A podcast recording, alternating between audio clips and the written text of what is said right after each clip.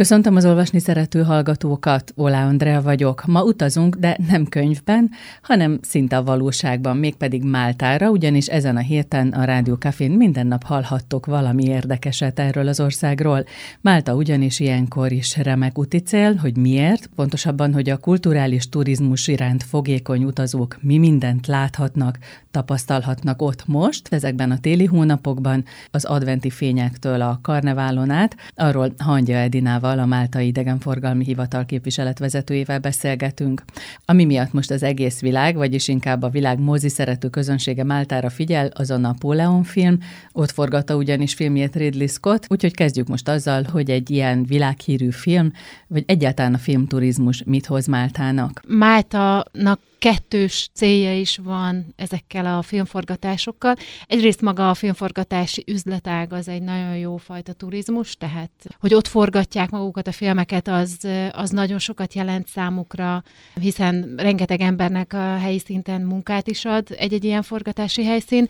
Másrészt ismerté válik Málta, mert a filmeken keresztül megjelenik Málta, bár a filmek 99%-ában Málta nem Máltaként jelenik meg ezekben a filmekben, hanem más történelmi helyszíneket ábrázol, elsődlegesen történelmi ókori helyszínként használják, vagy adott esetben, mint ugye a legutóbbi alkalommal éppen a napoleoni különböző háborúknak a, a helyszínei jelennek meg, vagy éppen ilyen egzotikus elvarázsolt zombi helyszínek, vagy Jurassic Park fikció helyszínei. És ugyanakkor ez egyrészt ismertséget is ad a Szigetországnak, másrészt a filmek rajongó egyre inkább utaznak olyan helyszínekre, ahol, ahol megnézhetik azokat a pontokat, ahol az ő általuk kedvelt sztárok, vagy az ő általuk nagyra becsült filmek készültek. Rengeteg ilyen úgynevezett ilyen screen tourism, tehát ilyen filmes turizmus látogató érkezik Máltára, és akkor ott szelfizgetnek, ahol ahol éppenséggel az egyik másik sztár forgatott, vagy beállnak azokba a, a helyszínekbe, ahogy a filmeken is láthatók a, a szereplők. Ez rendkívül népszerű. Nagyon sok turistát csal Máltára. Az is vonzó, amikor Málta saját magát játsza? Málta igazi öröksége az vonzó tud-e lenni? Nagyon ritka egyébként még sajnálatos módon az a nemzetközi nagy film, ami Máltát önmagát jelenítette volna meg. A karaktere, a jellege, az építészeti stílusát, ugye most is a Ridley Scott féle nyilatkozatban benne volt, hogy Máltának az építészete és a története, történelmi karaktere az, ami oda vonzza. A, őt is most már negyedik alkalommal e, forgatni a szigetre. Elsődlegesen más helyszíneket tud megjeleníteni, kisebb-nagyobb átalakításokkal, ami olyan időszakokat, olyan korszakokat elevenít föl, miután Máltának egy annyira különleges történelmi hangulata van, ténylegesen olyan, amikor az ember ott jár, mint hogyha egy ilyen élő múzeumban lenne, és ezt nagyon jól lehet használni olyan középkori, vagy adott esetben ókori helyszínek megjelenítésére, amire máshol ma már nincs lehetőség a rengeteg átépítés és más, más karakter, más jelleg miatt.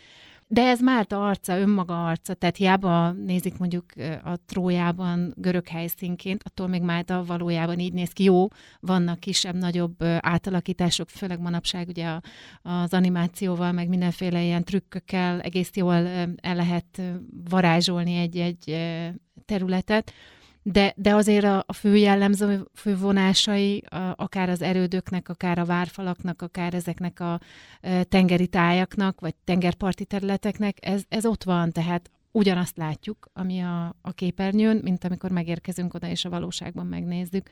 Tehát valahol önmagát adja, bár más néven. Az az érdekes, hogy én nemrég beleakadtam a, azt hiszem a tévében egy filmben, nem nagy mozifilm volt, hanem egy kisebb film, és hát egészen lenyűgöző volt, drónokkal és, és mindenféle technikával fölülről a városkép és a kis szűk utcák, és Egyszerűen csak azért néztem végig a filmet, bevallom, mert egyrészt mert ez volt a látvány, mert hogy valószínűleg ebből, ilyen perspektívából ezért egy turista nem látja, látja az utcákon, de ezt így egészben, hogy ez milyen csodálatos, ezt nem látja. Másrészt pedig, mert a filmben arról volt szó, hogy tele van titkos járatokkal a város, vagy a város központ alsó része, tehát hogy rengeteg alagút és, és mindenféle titkos járat van, és elkezdtem utána olvasni, hogy tényleg van-e, de hogy azt mondják, hogy ez a turisták számára nem annyira látogatható. Valettában szerveznek ugye ezt a Valetta Underground névre hallgató túrát, időszakosan elérhető a, a Heritage Malta, a Máltai e, Múzeum igazgatóságnak a, a szervezésében vannak ezek a túrák. Most már elkezdték ezeket a, a régi, ténylegesen a lovagi időszakból származó e, alagútrendszereket feltárni. Nagyon sokat ugye világháború alatt használták óvóhelyként, de egy jó néhány szakaszát feltárták, és, és bejárhatók.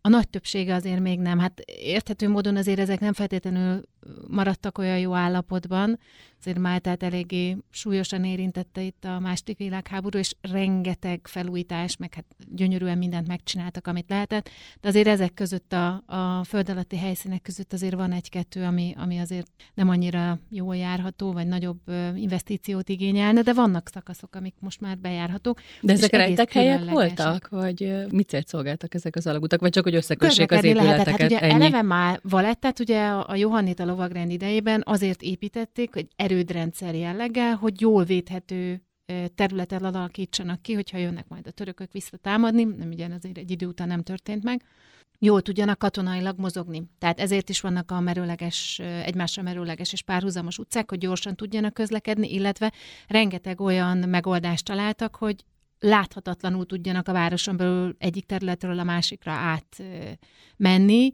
és mondjuk adott esetben egy-egy pontot erősíteni, vagy valahonnan jobban tudjanak támadni. Tehát ez volt a célja ennek a, a kialakításának, illetve a későbbiekben is fenntartották ezeket védelmi célokra. Nyilván egy ilyen beszélgetés az ember sokat készül, és én kifejezetten az irodalom, a művészetek, galériák, akár a festők, film, ilyen szempontból szerettem volna, hogyha beszélünk Máltáról, és az ehhez kapcsolódó rendezvényekről is akár, vagy ünnepségekről. És mindjárt rátérünk csak Amiről szerintem pedig veled már vagy húsz éve beszélgetünk, amiről nagyon ritkán esik szó, azok az ősi emlékek. Tehát ami a lovakkor előtt volt. És most néztem az UNESCO örökségi, világörökségi helyszíneket, és azok között van ilyen. Igen, igen, igen, nem is kevés. Ugye Valetta az egyik fő UNESCO világörökségi helyszín, a másik pedig a két megalitikus emlékcsoport. Az egyik a Hipogeum, vagy Hypogeum, ami igazándiból egy föld alatti temetkezési helyszín, illetve a megalitikus templomok, amelyek a szigeten számos területen megtalálhatók, Máltán is és Gozó szigetén is, és valóban ezek a különleges emberalkotta földfelszíni építmények különlegessége az, hogy egyrészt mind a mai napig nem lehet tudni pontosan, hogy ez utóbbiak mit célt szolgáltak, valószínű valamilyen termékenység kultusznak lehettek ilyen ö, szent helyei, Másrészt meg, hogy hogy épültek. Hát ezek hatalmas kövekből épült dolgok, és hát hogy mozgatták akkor mindezt úgy, hogy körülbelül ezer évvel járunk a Stonehenge előtt, tehát azért igen, igen régi épületekről van szó. Időszámításunk előtti 3600 és 2500 között épültek ezek a, ezek a, a megalit emlékhelyek, és mind a mai napig nagyon különlegesek. Az elmúlt 5-6 évben nagyon sokat fordítottak ezeknek is a mond, beláthatóságára, ami azt jelenti, hogy nagyon jó ilyen vizita központokat, tehát látogató központokat építettek, nagyon plastikusan bemutatják a feltételezett működésüket, céljukat, hogy hogy nézhettek ezek ki akkor, amikor még teljes mértékben álltak, hogy fették be őket föntről nézve, ugye mond, említetted ezt a drónos mhm. felvételt, ezek föntről drónnal nézve, vagy helikopterről nézve igazán különlegesek, mert, mert ilyen termékenység istenasszony formát öltenek ilyen telt idomokkal, feje, karja, lábai vannak, ahogy ilyen, ilyen mint a lóherének a különböző levelei így vannak kialakítva maguk az, az épületek, és mindegyiknek megvan a maga kis szentély, ahol feltételezhetően ott tartottak valamilyen áldozatot. Emberáldozat nem volt, mert hogy nem találtak semmiféle erre utaló nyomokat. Állati áldozatok azok biztosan voltak, élelmiszer bemutatás az biztos, hogy volt.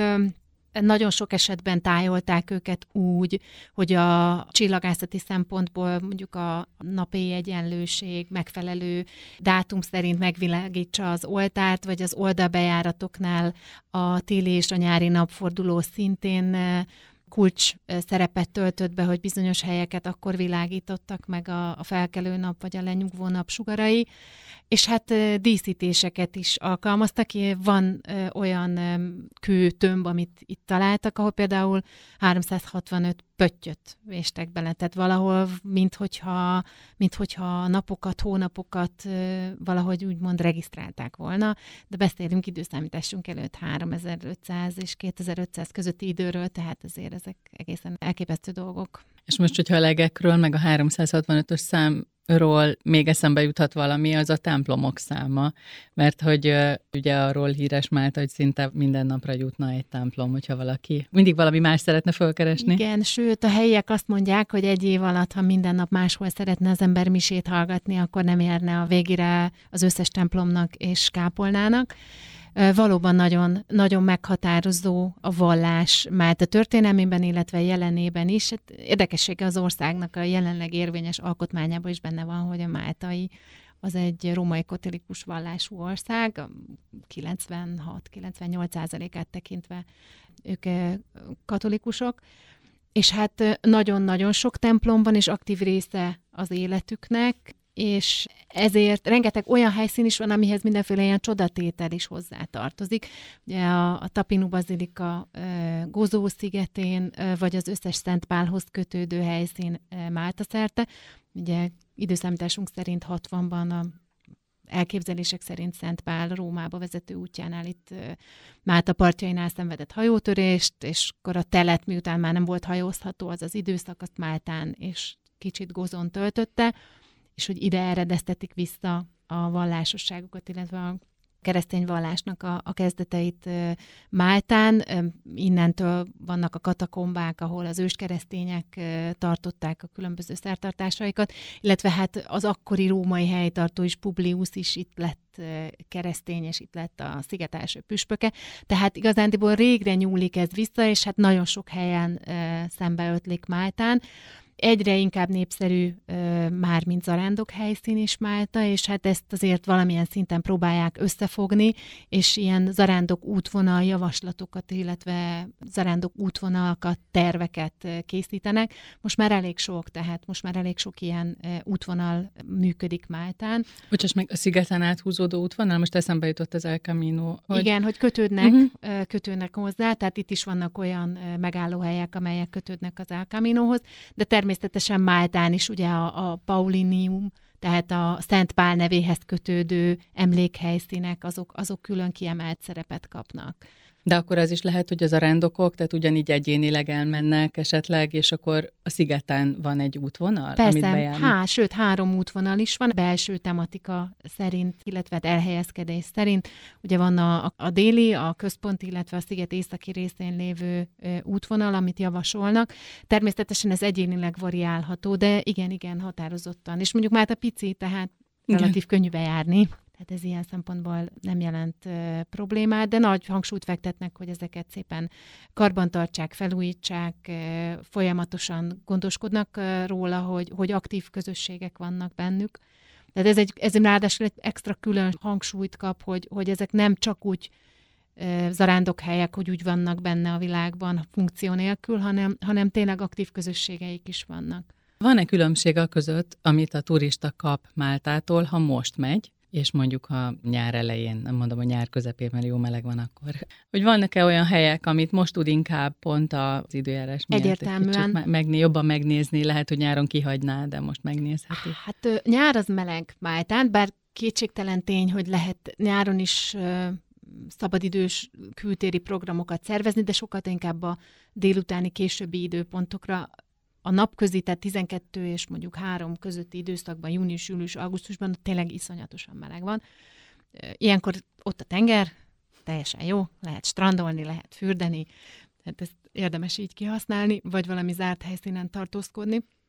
De ebben a mostani időszakban, így, így november, december, január, február időszakban kellemes tavaszias az időjárás, és sokkal több mindent lehet a szabadtéren alaposabban megnézni.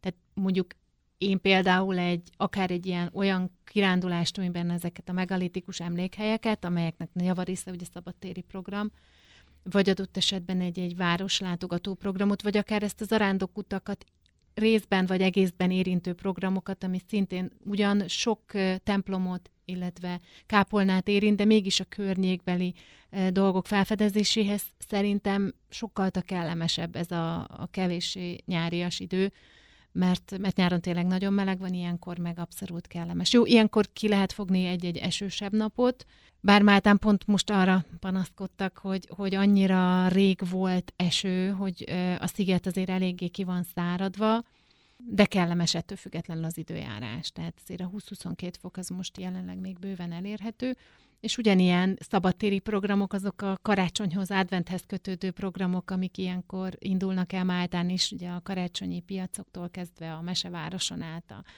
fényel kivilágított palotakerteken át, tehát ezek, ezek mind ilyenkor tekinthetők csak meg. Éppen azon gondolkodom, hogy egy ilyen erősen vallásos országban a lakosság mennyire szemérmes az ünnepeit illetően, de hát azt nyilván elfogadják, hogy ez egy turista látványosság is, ami bevételt hoz az országnak, tehát gondolom, hogy hagyják, hogy, hogy sok turista menjen ilyenkor. Csak tudod, a karácsony, ez főleg a katolikus embereknek az egy ilyen elmélyülős ünnep, gondolom, nem? Igen, de azért ez mediterrán térség, uh-huh. tehát azért a mediterrán eh, gondolkodásmód eh, az, az nagyon közösségi szemléletű, tehát ők, ők nagyon nyitottak, nagyon befogadóak, és, és örömmel és szeretettel veszik a turistákat is, főleg, hogyha van érdeklődés és nyitottság a részükről. Mondtad ezeket a látványosságokat, ez a tündérváros egyébként, hogy gyerekkel, hogyha megy mondjuk... Hát az egy igen, az egy kifejezetten ilyen, ilyen e, meseváros, ahol a télapónak is van kis házikója,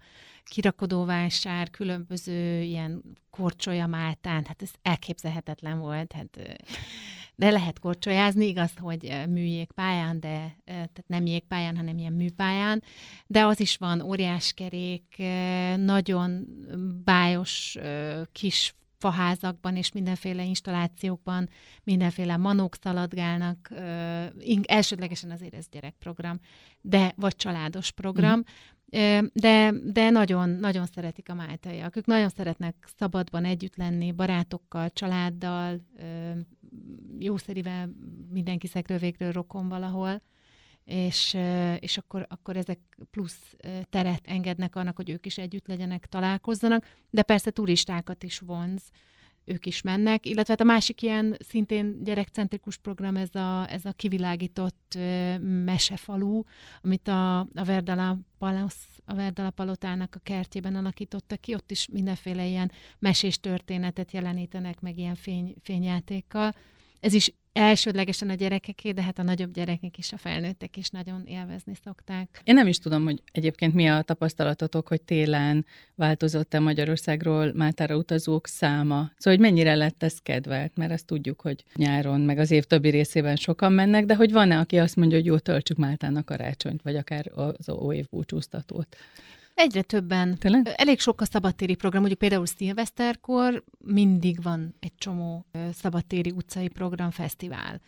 De, de folyamatában így éjfélig, egyig mindenhol a szigetnek egy csomó területén, Valettában ugye és környékén vannak a nagy tűzijátékkal fűszerezett programok, és aztán az különböző klubokba vonulnak azért vissza, mert hát azért hajnalig mégsem a, nem az utcán. zajonganak a, az emberek, de úgy hajnali egyig egészen biztos, hogy ott, ott jól el vannak, és különböző kis kifőzdékben, Máltán igazándiból nem forrad bor jellemző, hanem van nekik ez a gesztenyeleves, forró gesztenyeleves típusú itókájuk, ami szintén egy nagyon kellemes, melegítő hatású ital. Meg mindenféle finomsághelyi nugátok és egyebek ugyanúgy elérhetők alapjába véve, miután jó az idő, tehát egy Jackie és nem pedig egy téli kabát és bundás kesztyű igényeltetik, így eléggé sokan vannak kint az utcán. Szeretik igazándiból így a, a szilvesztert kint tölteni. Már a szilvesztert már korábban is, karácsony az kevésbé volt jellemző, de most már egyre többen, meg egyre többen tényleg adventi időszakban is utaznak. Egyre több iroda szervez már Magyarországról kifejezetten ilyen eh, adventi karácsonyi vásáros programot, nem csak a környező országokban, hanem például Máltára is. Mert hogy, mert hogy nagyon bájos, kellemes, kedves, jó a, meg jó a klíma, tehát süt a nap, tehát azért az nagyon sokat ad hozzá, hogy, hogy jó időben teheti mindezt, mondjuk tavaszias jó időben, tehát Azért ez nem a fürdőruhás időszak, ezt mindenképpen hangsúlyozni kell, de egy kellemes tavaszias idő, kint lehet ülni egy teraszon napközben, ha arról van szó, ezt mind lehet. És hát a másik nagy attrakció, az, amiről már itt így korábban egyszer beszélgettünk, ugye az a karnevál, ami, ami szintén egyre többeket vonz. Megtudtam, hogy hát amikor elkezdődött ez az egész karneválozás Máltán, a lovagok körében, akkor nem engedték őket, hogy maszkot viseljenek, mert hogy mindenféle csibészségre vetemethettek, és ugye maszk mögött nem lehet tudni, hogy kivonandó felelősségre, és aztán már a nőknek se engedték, hogy az elmúlt már lehet maszkot viselni a karneválon. Igen, igen, igen, igen. Február második hétvégén 9-től 13-ig lesz a karnevál. Ugyanaz az idő, ugyanaz a karneváli időszak, mint az összes többinél, tehát hamvazó szerda előtti hosszú hétvége és ugyanígy csütörtöktől keddig tart. Nagyon színes színpompásnak a fő helyszíne Valetta, Valetta elővárosa. Felvonulásokkal különböző cégek, illetve települések állítanak föl ilyen karneváli kocsikat, meg különböző klubok hoznak létre ilyen fellépő programokat, hihetetlen színpompás, mindenki jelmezben van az utcán. Egy nagyon hangulatos, nagyon látványos, mindenkit mozgató program, más, mint egy riói karnevál, és nagyon más, mint egy velencei karnevál. Pont azt akartam kérdezni, hogy van Máltához kapcsolódó jelmez is? Tehát ahogyan a velencei karneválon ismerjük azokat az ott szokásos jelmezeket, tehát hogy ez kapcsolódik Málta történelméhez, ez a karnevál? Igazándiból most már nincsenek uh-huh. ilyen lovagi jelmezek, hanem mindig van egy-két tematika, ami visszaköszön, ami azért egy kicsit mindig kötődik a közélethez, az épp aktuális közélethez, tehát mondjuk adott esetben, ha olyan jellegű, akkor néha egy-egy humoristával, egy-egy politikussal, egy-egy filmből kiragadott szereplő halmazzal azért lehet találkozni. Akkor most Napóleonos lesz biztos. Hát nem tudom, hogy mi lesz az idei évben, de hát igen, tehát lehet, hogy mondjuk a Jurassic World Dominion évében esetleg kicsit több dinóval lehetett találkozni a Valetta utcáin, meg karneválkor is, de igen, tehát mindig van egy ilyen, de alapjába véve egy ilyen, ilyen nagyon örömünnep, színes, virágos hangulata van a, az egésznek. Nem, tehát nem lovagok sötétkora jelleget ölti, meg nem ilyen misztikus, inkább tényleg ilyen, ilyen örömünnep jellege van a dolognak. Egyébként valóban így van, tehát eredetileg a karnevál, amikor elindult, akkor már ez a nem bírtak már a kor ifjúságával, és engedtek a nyomásnak, hogy azért valamilyen ünnepet ők is ülhessenek. Eleinte volt maszkviselés, de nagyon rövid ideig, mert valóban botrányos volt az ifjak viselkedése, a maszk mindent eltakar, és akkor amögött bárki bármit megtehetett. Úgyhogy tiltották egy ideig, sőt, egy ideig a karnevált is tiltották. Tehát volt legalább egy évtized, amikor nem lehetett karneválozni, de most beszélünk itt a 16. századról. Aztán olyan nyomás volt a lovagrend vezetésére, hogy ezt visszahozták, csak akkor utána maszk nélkül kellett, hogy azért valamilyen szinten ezek a fiatalok, különböző nemesi családok sarjai, akik ott a lovagok soraiban éltek, hogy azért valamilyen szinten viselkedjenek. De ez mindig, mindig egy, egy örömforrás volt a, a szigetek életében, tehát ez jószerivel így az 1500-es évek végétől kezdődően nagyon rövidebb időszakokra volt megszakítva, amikor nem lehetett karneválozni, mint például ugye a Covid időszakában is kiesett egy év ebből a, a, a folyamatból. De most, most maszkok, meg hát nem mindig, inkább azt mondanám, hogy ilyen színes, nem állarcok, de inkább ilyen mindenféle festett arcokkal, mindenféle különlegességgel lehet szembe találkozni. Illetve ha már a karneváról beszélünk, akkor meg kell említeni, hogy kettő karnevál zajlik Máltán, illetve egy Máltán és egy Gozón, és nagyon más a kettő.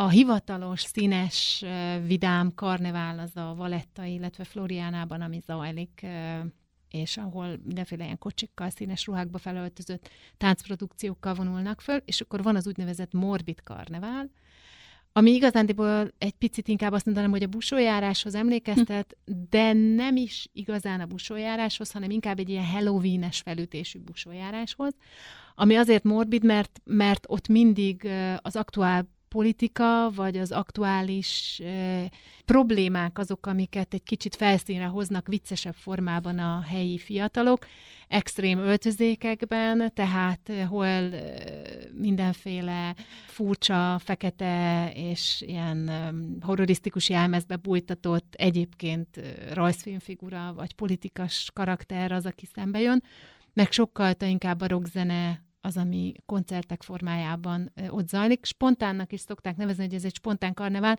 mert ez nem úgy kerül megszervezésre, mint a máltai Valetta részen levő fix programmal, hanem ahogy a program alakul, úgy alakul. Tehát hol koncertek vannak, hol bulizgatnak a fiatalok, de ez is része az életüknek, ők itt ilyen kis gőzlevezetés vagy kiengedésként élik meg.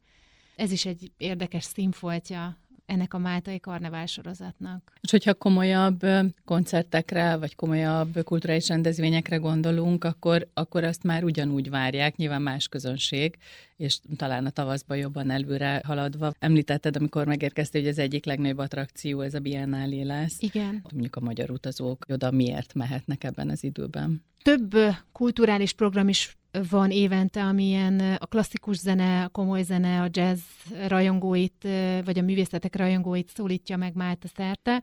Az év folyamán, ugye január elején, január 11-től indul a, a Barok Fesztivál, amely most már közel 20. éve kerül megrendezésre, és, és ennek a speciális zenei irányzatnak a kedvelőit vonza a szigetre. De az idei évben egy, egy egészen különleges új program sorozattal rukkol elő Mált, amit mi azért megpróbálunk népszerűsíteni, holott még a, a valós teljes tartalmával nem vagyunk tisztában. Ez a Biennale, Málta Biennale Art névre keresztelt ö, eseménysorozat. Egy kicsit olyasmi lesz nagyjából, mint, a, mint nálunk a tavaszi fesztivál, csak hát ez egy új kezdeményezés Máltán, és nagyon sok nemzetközi fellépőt, produkciót, kiállítást szeretnének a szigetre vonzani. Októberben zárult a pályázati szakasz, amikor is több mint 2500 nemzetközi produkció pályázott, és most zajlik még az elbírálás, hogy mely produkciók kerülhetnek be ebbe a 6 hetes program sorozatba, sőt nem is 6 hetes, mert ez két és fél hónap, tehát ez úgy indul, hogy március 11-től május 31-ig, az inkább egy 10 hét, ha egy jobban belegondolok.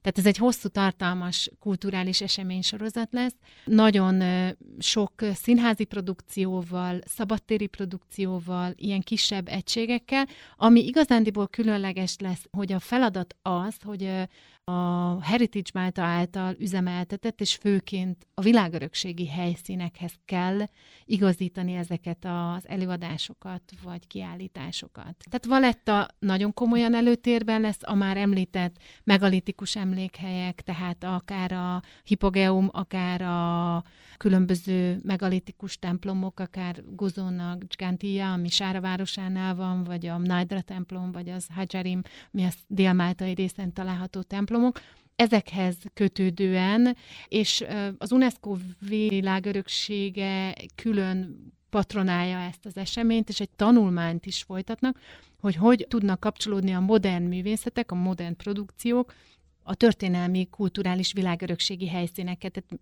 milyen egyveleget alkotnak így együtt, hogy működnek együtt, és ez, a kettőre ez milyen hatással van, tehát hogy, hogy, hogy, hogy az ismertségében, a sikerességében, tehát hogy hogy lehet az ilyet ötvözni. Ugye ez egy érdekes pilot lesz idén, ez lesz az első alkalom. Koncertek vagy zenei rendezvények esetében ez még talán könnyebb is, de például egy kortás képzőművészeti kiállítást hova lehet vinni? Hát ugye Valetta egész egy világörökségi helyszín. Ott ö, olvastam egy-kettő ilyen projekt, ami, ami ilyen kérdeztfelelek részekben. Megkérdeztek ilyeneket is például a művészek, hogy például a várfalat felhasználhatják-e mm-hmm. mondjuk egy installációhoz. Igen. És mondták, hogy amennyiben indokolt, és amennyiben az állagmegóvás biztosított, természetesen tervezhetnek olyan kiállítási, olyan installációs megoldásokat. terveket, mhm. megoldásokat, amik adott esetben egy-egy ilyen helyszínt húzamosabb ideig használnak. Tehát uh-huh. ez nem, nem kizárt. Érdekes lesz. Ez biztos. Azt is megnéztem, hogy milyen írók, képzőművészek kötődnek Máltához, és hogy azon gondolkodtam, hogy azért olyan, mint hogyha Málta egy picit elszigetelt lett volna ilyen szempontból. Ugye Caravaggio képei megnézhetők. Szent mhm. János Táskatedrálisban, ugye Valetta fő katedrálisában van a Caravaggio-nak a Szent János lefejezése, ami egy freskó, és aminek a különlegessége, hogy ez az egyetlen egy műve Caravaggio-nak, amit aláírt. Illetve Szent Jeromosról egy kép, ami szintén még itt a szigeten van. Három vagy négy képe készült caravaggio az ott léte során. Ugye eléggé, hogy mondjam, heves természetű és sok fordulattal tarkított élete volt a művésznek. Ő az a bohém típus volt, aki mindig bajba keveredett, és elég sok párbaj ban volt érintett, ezért sok helyen volt rövid ideig maradása, egy Málta is, akik befogadták pont Olaszországból egy konfliktusba menekült Máltára, és az akkori nagymester annak fejében, hogy Caravaggio megígérte, hogy alkotni fog, és tisztességesen viselkedik, befogadták a lovagrendbe, valóban alkotott, ez összejött. Néhány műve mai napig Máltán található, de hát sajnos itt is konfliktusba keveredett, és ha jól tudom, egy párbaj vagy egy gyilkosság miatt ezt így menekülnie kellett. Úgyhogy Máltán sem volt maradása hosszú ideig, de, de a műve, mesterműve az továbbra is ott van. Van egy híres máltai író, máltai nyelven írt, igen. Milyen a máltai nyelv? A máltai nyelv az egy sémi nyelv, tehát hangzásában olyan, mint az arab, tehát egytőről fakadnak, viszont latin betűkkel írják, tehát kvázi olvasható számunkra is. Meg is értik, tehát a Tunéziában beszélt arab nyelv és a máltai nyelv kellő lassúsággal és odafigyeléssel megértik egymást, tehát tudnak uh, beszélni.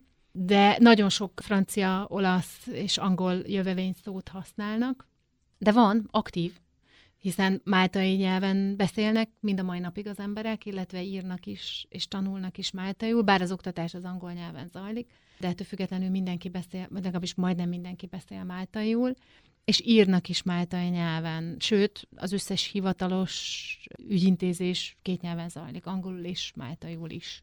Hát vagy-vagy persze, de, de, de mind a kettő az, az működik. És van, és sőt, Oliver Frigeri egy olyan máltai író, akinek nagyon sok nyelven megjelentek a művei, egy eléggé jellegzetes figurája a máltai irodalomnak, nagyon sokat írt, nagyon sok műve van, általában mindig a máltai néplélekkel foglalkozik, amennyire befogadó és kedves és életvidám a, a máltai ember, a hétköznapi életben azért a, a, a lelke azért az fájdalmas problémákkal küzdően van tele. Hát azért a máltai nép sem egy hódító nép, tehát mindig is kis sziget volt, mindig is a földközi tenger közepén, mindig valamilyen hódító éppen uralkodott rajta, tehát azért nekik is megvannak a maguk konfliktusai, meg hát azért csak egy szigetről van szó, egy elszigetelt területről szó, ahol azért kicsi terület, sok ember összesűrűsödve, tehát azért a konfliktusok bizonyos mértékig társadalmi szinten is ott megvannak, és hát ezeket a problémákat ő elég sokszor megénekelte mm, a műveiben, és van egy lelkes magyar fordítónő, aki időről időre az ő novelláit fordítgatta magyarra, a Frigerinek célja is volt, hogy ő célul tűzte ki, hogy legalább a világ minden nyelvén egyszer megjelenjen valamilyen írása. Magyarul elég sok novellája meg is jelent. Ez azért jutott eszembe, mert azt néztem, hogy ha Máltáról van szó regényekben, akkor többnyire nyilván a lovakorról szól, tehát történelmi regények, vagy romantikus regények, valaki eljön Máltára, és ott talál rá a szerelem, vagy olyan vidékről jön, ami, mit tudom én, Skandinávországban is annyira szokatlan neki Málta hangulata, hogy az ragadja magával, és akkor nagyon jó, hogy elmondott, hogy egyébként meg belülről kifelé ez hogy néz ki, tehát hogy egy, egy máltai író mi az, amit közvetít a világ felé, és miért érdemes őt is megismerni, vagy az ő igen, igen mert valóban, tehát a, a Frigeri könyveiben mindig visszaköszön az, hogy azért ott a lelkeméjén mindig van valami bánat, valami fájdalom, valami nehézség, amivel meg kell küzdeni, ami ugye a szigetlakók életére abszolút tipikus problémája, hiszen azért az a fajta elszigeteltség az mindig ott van. Mondom, annak ellenére, hogy bárki, aki Máltán jár, azt érzi, hogy annyira kedvesek, annyira befogadóak, meg nyitottak és segítőkészek. Ez valóban ez így is van, de ettől függetlenül azért nekik is megvannak a maguk belső problémái. És caravaggio kívül van még, akire így büszkék a máltaiak, hogy ott, ott töltött időt? Hát Napóleon ott töltött egy két kicsit, napot? Kettő napot, igen. Őre nem büszkék. Most már igen, mert ugye most már, most már Ridley Scott fogalmazásában egészen másképp értékelik de olyan híre, hát ugye az angol király család, tehát azért az egy nagyon erős kötődés. Tehát Málta ugye 1800-tól 1964-ig koronagyarmat volt, és második Erzsébet, még mielőtt második Erzsébet lett, ugye ő sokáig élt Máltán, nagyon szerette, ő is, meg a Filip is nagyon, nagyon szeretett Máltán élni, nagyon szeretik mind a mai napig őket, vagy hát az emléküket őrzik Máltán. Ugye Máltán mind a mai napig a brit nemzetközösség tagja. Az angol család a királyi családhoz való kötődésnek nagyon sok emléke van a szigeten, tehát ők azért eléggé erősen kötődtek Májtához. Hát magyar részről ugye Faludi György, ő azért elég sok időt töltött Májtán, tehát igen, azért igen. nekünk megvan a magunk a kötődése. Megvan, igen, igen. Én szerintem azért az olasz festők közül voltak jó néhányan, akik megfordultak Málta szerte, illetve máltai festők is vannak, akiknek az alkotásai azért, meg máltai művészek, akik ismertek a nemzetközi művészeti porondon. A mai időszakból ez a, akit említeni lehet, és érdemes, ez ugye Joseph Kálea, aki egy, egy elismert nemzetközi tenor, és elég sokat szerepel a szkálától kezdve New Yorkban is, tehát ő, ő egy nagyon ismert máltai operaénekes, aki fel is vállalja azt, hogy ő kvázi Máltának a, a, arca. az arca. Ő nagyon sok mindent szervez Máltán, évről évre olyan klasszikus és modern könnyűzenei koncertkombinációkat. Most például karácsonykor is lesz, a karácsonyi szezont például, amikor a karácsonyi vásár nyit Máltán, a, aznap este neki is lesz egy, egy nagy karácsonyi koncertje, és ő azért hírét viszi az országnak azokon a területeken, ahol, ahol az ő neve ismert, mint, mint nemzetközi operaénekes. Picike már a Szigetország, és hát tengeri úton lehet csak megközelíteni. Nem annyira tűnik egzotikusnak, pedig igazándiból európai, főleg közép-európai szemmel nézve mindenki úgy gondolja, hogy megdöbbentően más, mint amit egyébként mondjuk egy mediterrán szigettől megszokott az ember, tehát teljesen más mondjuk, mint aki a spanyol szigeteken vagy a görög szigeteken járt ahhoz képest. Hangya Edinával beszélgettem a Máltai Idegenforgalmi Hivatal képviseletvezetőjével. A kulturális turizmus, a képzőművészet, a koncertek, az irodalom és a történelem volt a témánk. A Pont Jókorban, a Szabadesésben és az Egy Életem című műsorokban is felbukkannak majd Máltával kapcsolatos témák és vendégek, akik erről a különleges országról mesélnek. Ha további információkra lenne szükségetek, akkor a visitmalta.com oldalt ajánlom a figyelmetekbe, és a Facebookon is a Visit Málta oldalát.